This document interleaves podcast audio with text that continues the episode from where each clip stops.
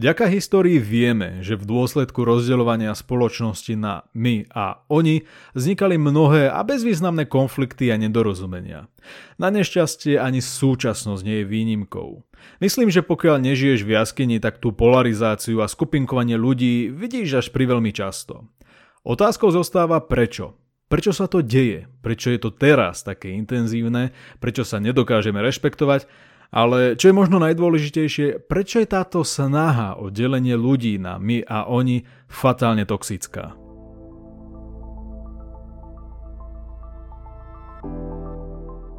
Skúsme si ale najskôr zadefinovať, o čom sa vlastne teraz bavíme. Keď hovorím o delení spoločnosti na my a oni, mám na mysli delenie na majoritu a minoritu. Medzi nami je určité percento populácie, ktoré si povedalo, že budeme ľudí deliť na tých dobrých a na tých zlých. Tí dobrí predstavujú majoritu, to je tá väčšinová populácia. A tí zlí predstavujú minoritu. Do minority patrí človek, ktorý z pozície majority nie je v úvodzovkách normálny. Patria sem ľudia inej národnosti, farby pleti, vierovyznania a sexuálnej orientácie.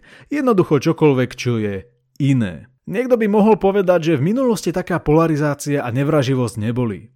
To je tak trošku diskutabilné, pretože možno to nebolo tak do očí bijúce ako teraz, ale to neznamená, že to neexistovalo. Príchod internetu priniesol extrémne veľa pozitív, ale zároveň aj negatív.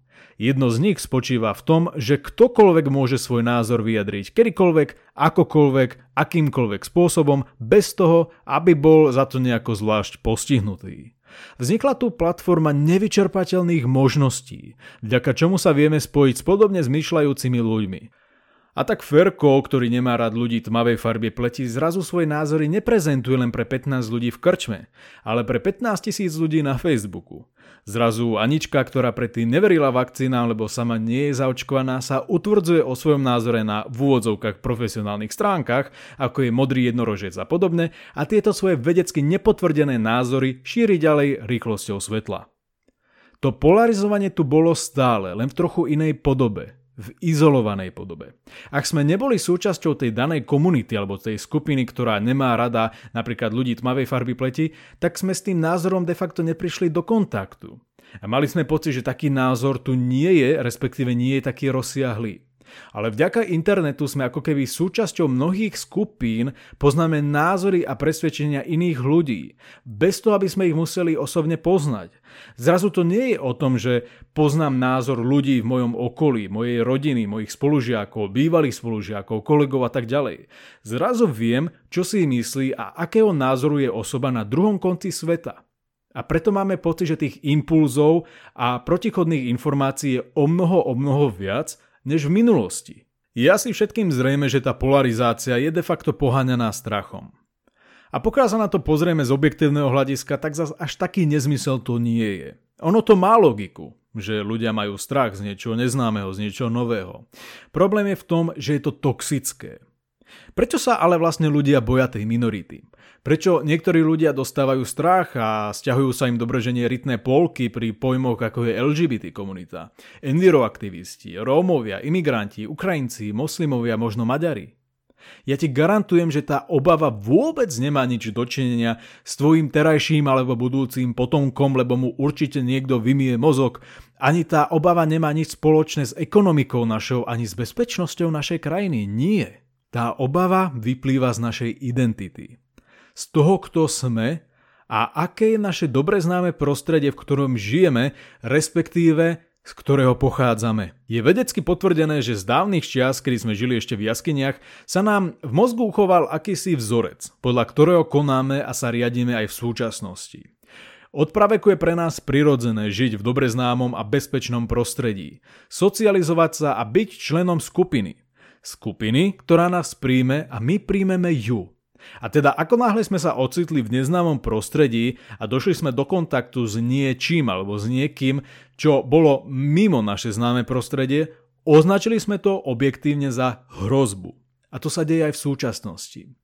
Čo keď príde niekto, kto ohrozí to prostredie, ktoré poznám a s ktorým som spokojný alebo spokojná? Snažíme sa teda chrániť naše dobre známe prostredie. Niektorí by to nazvali, že zachraňujú tú našu kultúru, tú našu spoločnosť alebo tie naše tradície. Mimochodom, tradičná spoločnosť neexistuje. O tejto téme som natočil video na YouTube a pokiaľ ťa táto téma zaujíma, nezabudni si toto video pozrieť. Ako tento strach o vlastnú identitu ale vyzerá v praxi? Poďme sa na to pozrieť cez rôzne príklady. Štúdio Disney sfilmovalo rozprávku Malá morská víla, do ktorej obsadili afroamerickú herečku a speváčku Hailey Bale. Samozrejme prišla obrovská vlna kritiky.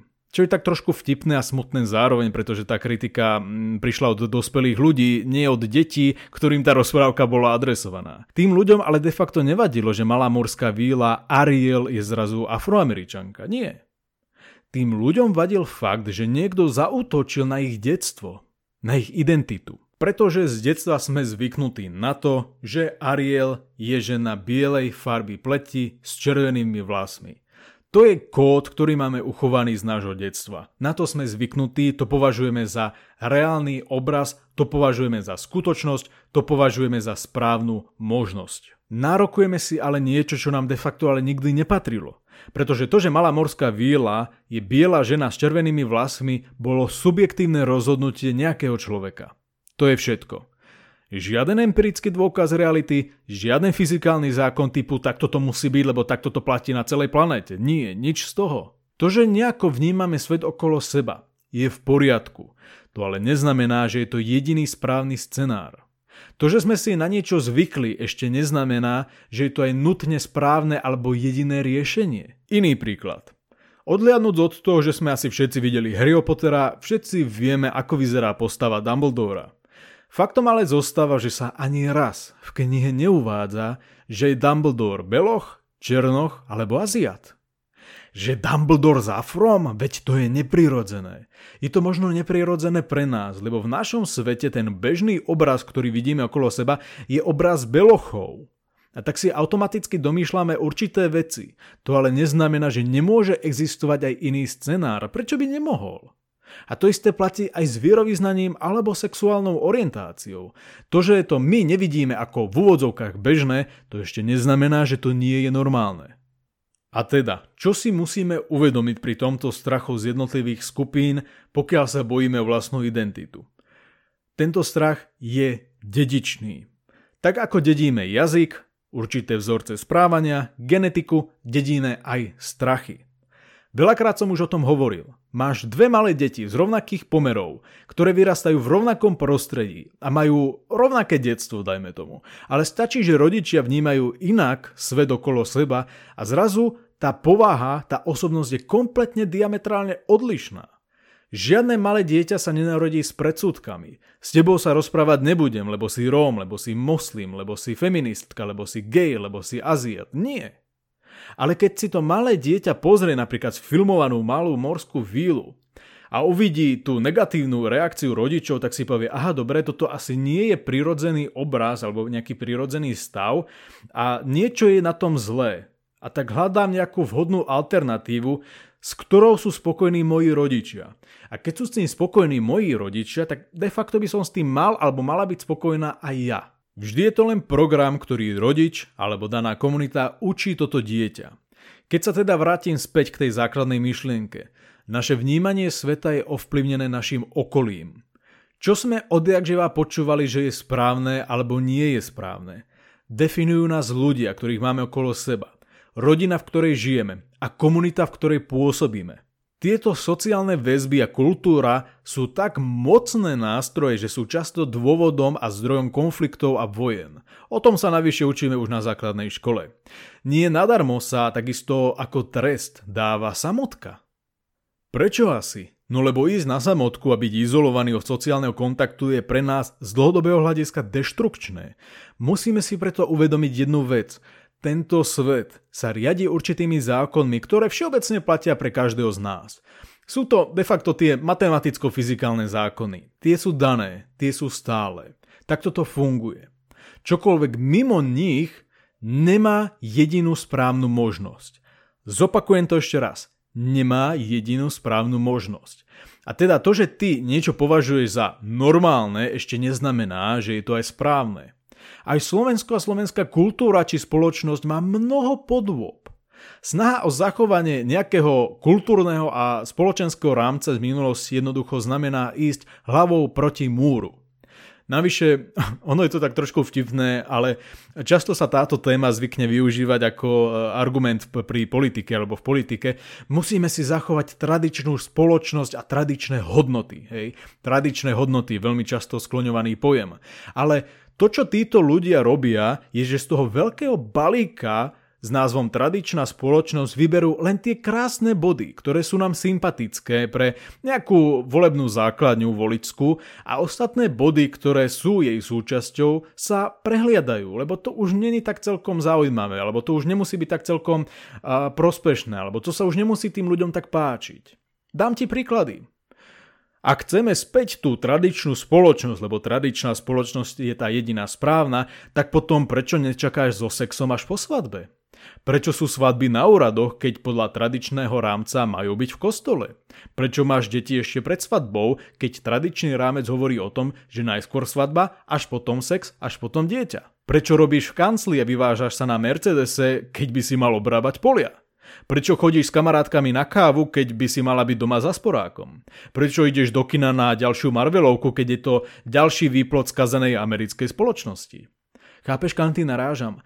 Vyberáme si z toho balíka tradičná spoločnosť, len nejaké silné, krásne, fancy heslá, ktoré sú ale na dnešné pomery neaplikovateľné. Každý, kto na vysokej škole aspoň trošku mal kulturológiu, tak vie, že tradičná spoločnosť je politický výplod, ktorý slúži len daným politickým predstaviteľom. Tam to končí. Robíme tu strašiaka z tém, ktoré nemajú žiaden vzťah na degradáciu spoločnosti, ako sa často prezentuje.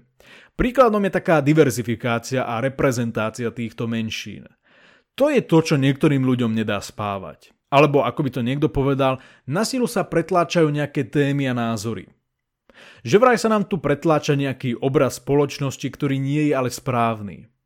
Že vraj sa tu na silu pretláča dúhová vlajka, ukrajinská vlajka, všelijaké klimatické opatrenia, rodová rovnosť, rasová rovnosť a neustále nám niečo vadí. Všakže. Čo je ale kontraproduktívne, je skutočnosť, že my síce radi využívame výhody, ktoré tieto odlišné kultúry a skupiny ponúkajú, ale napriek tomu sme ochotní tieto skupiny odsúdiť. Nevadí nám, že Freddie Mercury bol gay, ale napriek tomu máme problém s LGBT komunitou. Nemáme problém sa vysmievať klimatickým aktivistom, ale sťažujeme sa, že v lete sú 40-ky. Nevadí nám na oslavách púšťať rómske skladby, ale nemáme radi Rómov. Urážame ľudí z Ázie alebo Blízkeho východu, ale nemáme problém nakupovať z AliExpressu alebo si kúpiť ten fajnovúčky kebab. Ani si nevieš predstaviť, o čo všetko by sme prišli nebyť týchto minoritných skupín, ktoré tvoria oprávnené našu spoločnosť, aj našu slovenskú spoločnosť. Ja ti tú potrebu diverzifikácie a reprezentácie minorít skúsim vysvetliť trošku inak. Všetci veľmi dobre vieme, ako vyzerá britská kráľovská rodina. Poznáme ich členov a poznáme, ako vyzerá Commonwealth, ktorý tvorí 56 krajín z Európy, Afriky, Ázie, Ameriky a Pacifiku. 21 krajín z Commonwealthu je v Afrike. Moja otázka znie: kde človek z Kene, Mozambiku, Nigérie, Rwany alebo Ugandy vidí svoju reprezentáciu, svojej identity? Keď členovia britskej rodiny sú beloši a žijú tam niekde v Anglicku. Kde je tá reprezentácia? Keď aj tento človek je súčasťou Commonwealthu, áno, a de facto sa aj on nepriamo podieľa na blahu tejto krajiny, alebo respektíve tohto spoločenstva. A teraz si už len túto situáciu premietni na naše pomery. Ako sa môže človek podieľať na blahu tejto krajiny, keď nevidí reprezentáciu seba samého, svojej identity? Pritom má rovnaké povinnosti, ale nie rovnaké práva ako majorita. A teda otázka, ktorú by sme si všetci mali klásť, je nasledovná. Čo je pre nás dôležitejšie? Naša národná a kultúrna identita alebo naše ego? Lebo ak je pre nás dôležité naše prostredie, sme ochotní urobiť nutné zmeny. Ale ak je pre nás dôležité naše ego, tak zavrhneme čokoľvek, čo nie je v súlade s našou subjektívnou predstavou, ako by čo malo vyzerať, pretože na toto som zvyknutý od detstva. Zopakujem výrok, ktorý už dneska odznel. To, čo považujeme za normálne, ešte neznamená, že je to aj zdravé. O tom svedčí aj naša kultúra, slovenská spoločnosť, ktorá sa de facto môže javiť ako normálna, no rozhodne nemusí byť extra zdravá. Pretože všetci veľmi dobre vieme, že naša kultúra a naša spoločnosť je do určitej miery definovaná aj alkoholom. Keď niekam ideš na nejakú oslavu alebo je víkend, tak je priam až žiaduce, aby si išiel alebo išla vypiť. No predsa nie. A keď náhodou ten alkohol odmietneš z nejakých osobných dôvodov, tak aj tak sa nájde ten Slovák jeden, ktorý ťa bude presviečať, ale no veď to jedno poldecko ťa nezabije. Pritom všetci veľmi dobre vieme, že alkohol je karcinogénny. To znamená, je to prirodzené, je to naša slovenská kultúra, hej, naša pravá pôvodná v úvodzovkách kultúra, tradičná spoločnosť, ale napriek tomu nie je zdravá. A to, že nám alkohol škodí, to sú vedecky nepriestrelné dáta. Ale napriek tomu to považujeme za súčasť našej identity, našej existencie. Som Slovák, tak jasné, že mám rád to pivko, alebo ten proste tvrdý chlast. Z toho logicky vyplýva, že keď existuje jeden toxický aspekt našej kultúry, je veľká pravdepodobnosť, že sú tu aj ďalšie. A preto by sme mali občas prehodnocovať naše stanoviska k určitým novým témam a novým veciam. Na záver si dovolím citovať rozhovor s etnologičkou Katarínou Nádaskou pre portál aktuality.sk. Citujem. My sme odjakživa multikultúrna krajina a to je úžasná výhoda. Mali sme tu veľmi silnú nemeckú kolonizáciu, spomínanú valašskú kolonizáciu. V dávnejšom období tu boli Tatári a Turci a aj tí nám niečo zanechali. Takú kávu a tabak tu nechali Turci. Prvá Československá republika. Veľmi veľa českých intelektuálov pomáhalo budovať republiku a takisto sa to odrazilo v jedálničku, ktorý sa obohatil. Ja práve toto prelínanie kultúr na relatívne malom území, ako je Slovensko, považujem za neskutočne dobrú vec. A máme byť na čo pyšní a hrdí. Keby som sa mala zamyslieť nad tým, čo sú autentické slovenské tradície, ťažko by sme to hľadali. Áno, žili tu Slovania, pred nimi ešte Kelti, ale Slovania nám nezanechali nejaké extra veľké správy. Niekedy dosť prekvapene pozerám, keď sa dozviem záležitosti, že u Slovanov to bolo tak a tak. My môžeme len predpokladať, že sa to tak robilo, možno nejaký obrad, ale nemáme to vždy na 100% potvrdené, že to bolo presne tak. Náš pôvod je slovanský, je to rolnícka kultúra. Zvyky boli iné ako zvyky pastierov, pre ktorých zem nemala takú cenu ako pre roľníka, pre nich mali cenu stáda dobytka. Takže u nás sa to všetko pekne miešalo. Výsledkom je veľmi zaujímavá kultúra a tvrdiť, že toto je ríd zo slovenskej a toto nie, ja by som si to netrúfla. Koniec citácie. Ja verím, že táto epizóda je dostatočne silný argument, aby sme prestali ľudí rozdeľovať a separovať na základe nejakých charakteristík. No a pokiaľ ty sám alebo sama poznáš niekoho, kto zvykne glorifikovať tradičnú spoločnosť a dehonestovať minoritu, pošli tejto osobe túto epizódu. Zazdieľaj link, daj to do storky, rob čokoľvek, čo považuješ za vhodné. Ak ti táto epizóda a tento podcast dáva zmysel. Budem za to veľmi vďačný. No a pokiaľ ti bežná verzia tohto podcastu nestačí, tak ti do pozornosti dávam aj predplatné k tomuto podcastu, link nechávam v popise tejto epizódy.